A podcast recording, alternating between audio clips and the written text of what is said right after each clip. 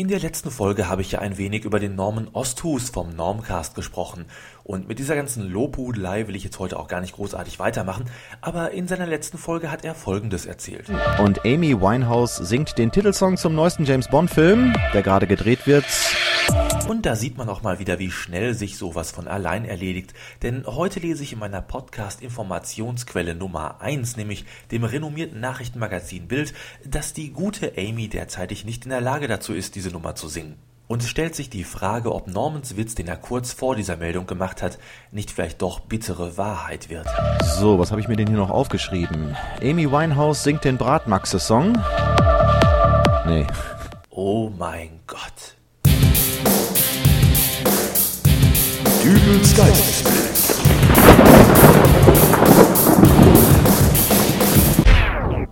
Hallo, grüß Gott, moin moin, wie auch immer und herzlich willkommen zur 87. Ausgabe von Dübels Geistesblitz. Ich hab's ja vor einiger Zeit schon mal erzählt. Also ich wurde gebeten, doch mal ein paar Versprecher, die mir während der Aufnahmen so passieren, hinten an die Folge ranzuhängen. Das habe ich auch schon ein paar Mal getan. Letzte Woche musste ich allerdings mal wieder etwas lernen. Und zwar, dass man in manchen Fällen nicht nur Äs, Versprecher und andere Stammeleien aus einem Podcast rausschneiden kann, äh, sondern vielleicht sogar ganze Beiträge. Inspiriert durch die derzeitig ja wieder im Radio laufenden Bratmaxe-Spots habe ich nämlich einen lustigen kleinen Beitrag fabriziert und auf meiner Festplatte abgespeichert, mit der Gewissheit, für den nächsten Podcast schon mal einen Mordsbrüller auf Lager zu haben. Als ich mir diesen Track allerdings einen Tag später mal spaßeshalber auf die Ohren gegeben habe, äh, ja, da war ich entsetzt und ich äh, überprüfte gleich darauf meine Cider-Vorräte, da ich den Verdacht hatte, dass dieser Track nur unter starkem Alkoholeinfluss entstanden sein konnte. Aber dem war nicht so. Und somit liegt hier nun auf meiner Festplatte eine kleine Comedy-Nummer rum, die wahrscheinlich niemals online gehen wird. Wenn überhaupt, dann wahrscheinlich irgendwo ganz am Ende einer Folge, so, also noch nach der Musik am Ende des Podcasts, quasi da, wo schon keiner mehr zuhört. Boah, das Ding war wirklich so schlecht. Ich möchte mir gar nicht vorstellen, was da hätte passieren können, äh, wenn ich da nicht noch mal eine Nacht drüber geschlafen hätte und das Ding online gestellt hätte. Das wäre eine Blamage geworden. Und deswegen soll das auch für diese Folge mein Ratschlag für euch sein. Äh, wenn ihr mehr oder weniger wichtige Entscheidungen zu fällen habt, dann schlaft doch lieber noch mal eine Nacht drüber. So, Herr Wittgenstein, das war jetzt ein langer Kampf, aber ich denke mal, wir haben es geschafft. Ja nun, was heißt da langer Kampf? Nicht? Wenn man schon eine Versicherung abschließt, dann auch richtig. Das habe ich auch nicht so gemeint, Herr Wittgenstein. Das ist Ihr gutes Recht, alles genau zu hinterfragen. Schließlich ist es ja auch mein Beruf, Sie umfassend zu beraten, aber ein vier Stunden Beratungsgespräch für eine einfache Hausratversicherung, also das ist, glaube ich, mein persönlicher Rekord jetzt. Oh, ich kenne genügend Leute, die schon eine Hausratsversicherung abgeschlossen haben, in dem Glauben, dass da alles abgedeckt wäre und dann, bupp, einmal mit der Zigarette nicht aufgepasst. Ja, das erzählten Sie schon, Herr Wittgenstein. Dreimal. Aber Sie haben da jetzt alle Vertragseinzelheiten nochmal auf Ihrem Computer zusammengefasst, oder? Hm, Richtig, richtig. Das ist alles hier drin. Äh, Ich drucke Ihnen das auch gerade mal aus. So, da hätten wir alles. Ja, im Prinzip fehlt da jetzt noch Ihre Unterschrift. Nee, nee, nee, nee, also nicht so schnell. Herr Wittgenstein, ich möchte nicht drängen, aber äh, wir schließen auch gleich und ehrlich gesagt, ich habe Ihnen doch jetzt schon alles. Trotzdem, äh, mir wäre es lieber, wenn ich da nochmal eine Nacht drüber schlafen könnte. Nun gut, Sie sind der Kunde, der Kunde ist König. Äh, machen wir es folgendermaßen. Ich gebe Ihnen einmal die kompletten Unterlagen mit. So, hier ist noch eine Informationsbroschüre und meine Karte. Äh, Da können Sie mich dann morgen unter dieser Rufnummer hier unten erreichen und Nein, nein, nein, nein, Sie haben mich da jetzt nicht richtig verstanden. Äh, Ich möchte da gerne eine Nacht drüber schlafen. äh, wie? Ich weiß jetzt nicht, was Sie. Na, schauen Sie, ich habe mir hier in der Tasche einen Schlafsack mitgebracht. Sie wollten ja jetzt, glaube ich, sowieso Feierabend machen und das Büro abschließen. Nacht drüber schlafen? Schlafsack? Herr Wittgenstein, Sie wollen doch jetzt nicht hier im Großraumbüro der Generalversicherung übernachten. Eine Nacht drüber schlafen? Das, das ist doch nur so eine Redensart. Das geht so nicht. Ja, das ist mir natürlich klar, dass es Ihnen am liebsten wäre, wenn ich jetzt sofort ratzfatz hier den Vertrag unterschreibe. Aber da lasse ich mich nicht von Ihnen unter Druck setzen. So, jetzt machen Sie mir das Licht aus. Ich möchte hier schlafen. Herr Wittgenstein, ich, ich muss Sie bitten. Was war das? Äh, Das kam aus dem Büro von meinem Kollegen. Ich weiß auch nicht, was da. Also ganz ehrlich, stecken Sie sich Ihre Hausratsversicherung an den Hut. Ich, ich hau ab.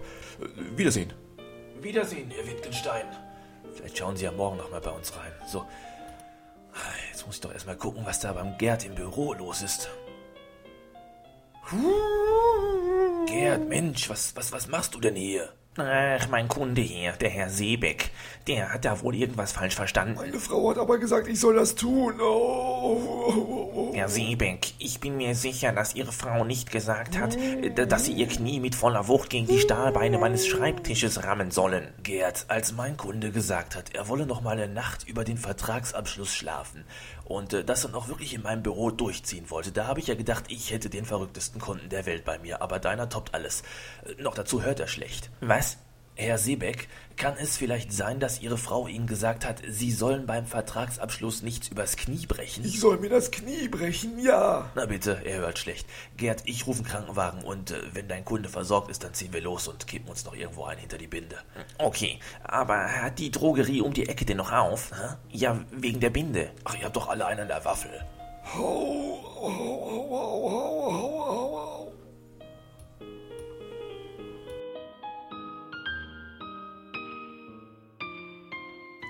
Waffel, das ist übrigens ein sehr schönes Stichwort. Gestern Abend, da war ich nämlich noch in der Eisdiele um die Ecke bei Gino. Und äh, Gino macht wirklich das beste Eis der Welt. Also, wenn der mal seinen Laden zumacht, ich weiß auch nicht, wie es dann weitergehen soll. So, der Sommer ist da. Und was macht man im Sommer? Genau, man geht zur Eisdiele. Und am allerbesten ist natürlich eine italienische Eisdiele, so wie hier bei mir um die Ecke der Gino. So. Ah, hallo Gino. Äh, nix Gino.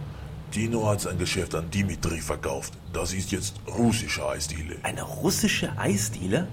Naja, solange mein geliebtes Stracciatella noch im Angebot ist. Nix Stracciatella. Die ganze italienische Eisrezepte hat der Gino mitgenommen. Daher, ich habe verfeinert alle Eissorten mit russischer Spezialität. Hm, und die wäre? Wodka. Wodka? In Ihrem Schokoladeneis ist jetzt Wodka? Da. Auch Vanille? Da. Erdbeer? Dimitri hat gesagt, alle Sorten.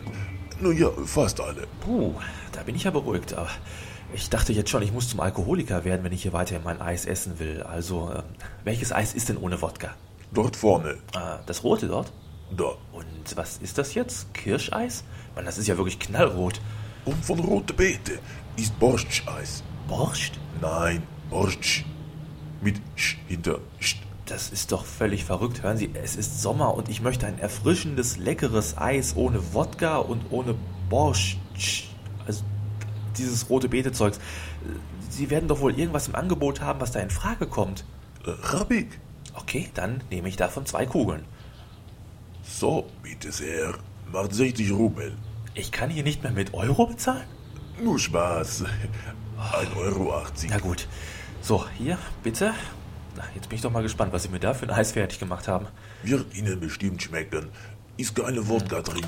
Schmeckt aber trotzdem irgendwie komisch. Äh, salzig. Da. Und irgendwie äh, fischig. Kommt von die russische Kaviar. Kaviar? Wenn du den Geschmack nicht magst, ich kann dir geben eine Glas Wodka zum Nachspülen. Och nee, danke, mir reicht's. Ich gehe jetzt die Straße runter, da ist Luigis Eisdiele, der ist zwar teurer, aber dafür kriege ich da vernünftiges Eis. Tschüss. Ah. Ich glaube, er wird dumm gucken, wenn er merkt, dass Luigi seine Eisdiele an einen Griechen verkauft hat. Naja, darauf erstmal eine Wodka. Bucin Storovi. Na, für die Folge heute, da kriege ich bestimmt was zwischen die Hörner. Diskriminierung von Ausländern, eine garantiert fehlerhafte Aussprache der russischen Version von Prost und dazu noch eine Sendung ohne roten Faden. Also Schluss für heute. Zum Abschluss noch ein Song von J.J. Appleton aus dem Podsafe Music Network. Wahre Fans werden mich jetzt wahrscheinlich steinigen, aber irgendwie erinnert es mich ein wenig an John Lennon. Black and White Matinee heißt die Nummer und danach könnt ihr ausmachen, da kommt dann nichts mehr. Also, bis nächste Woche, euer Dübel und tschüss. This morning is cold And baby I'm waiting for you This traffic's too loud Drowning out the sound of the sip of my coffee should have never let you off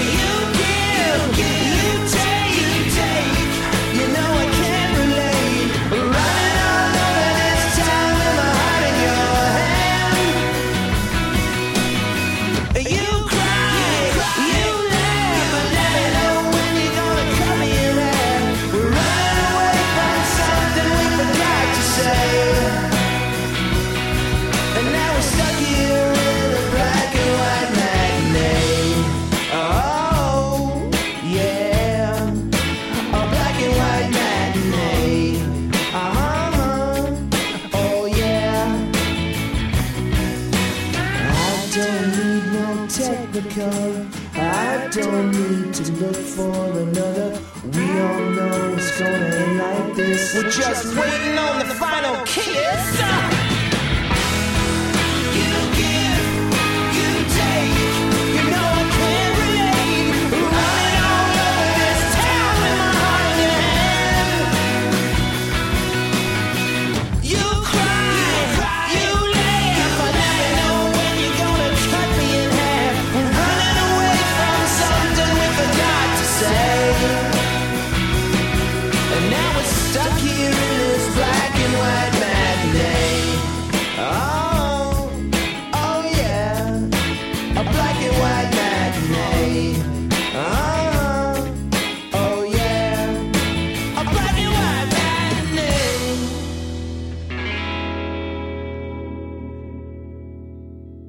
Meine Damen und Herren, eine deutsche Techno-Kapelle singt den Brutzelfritze-Song.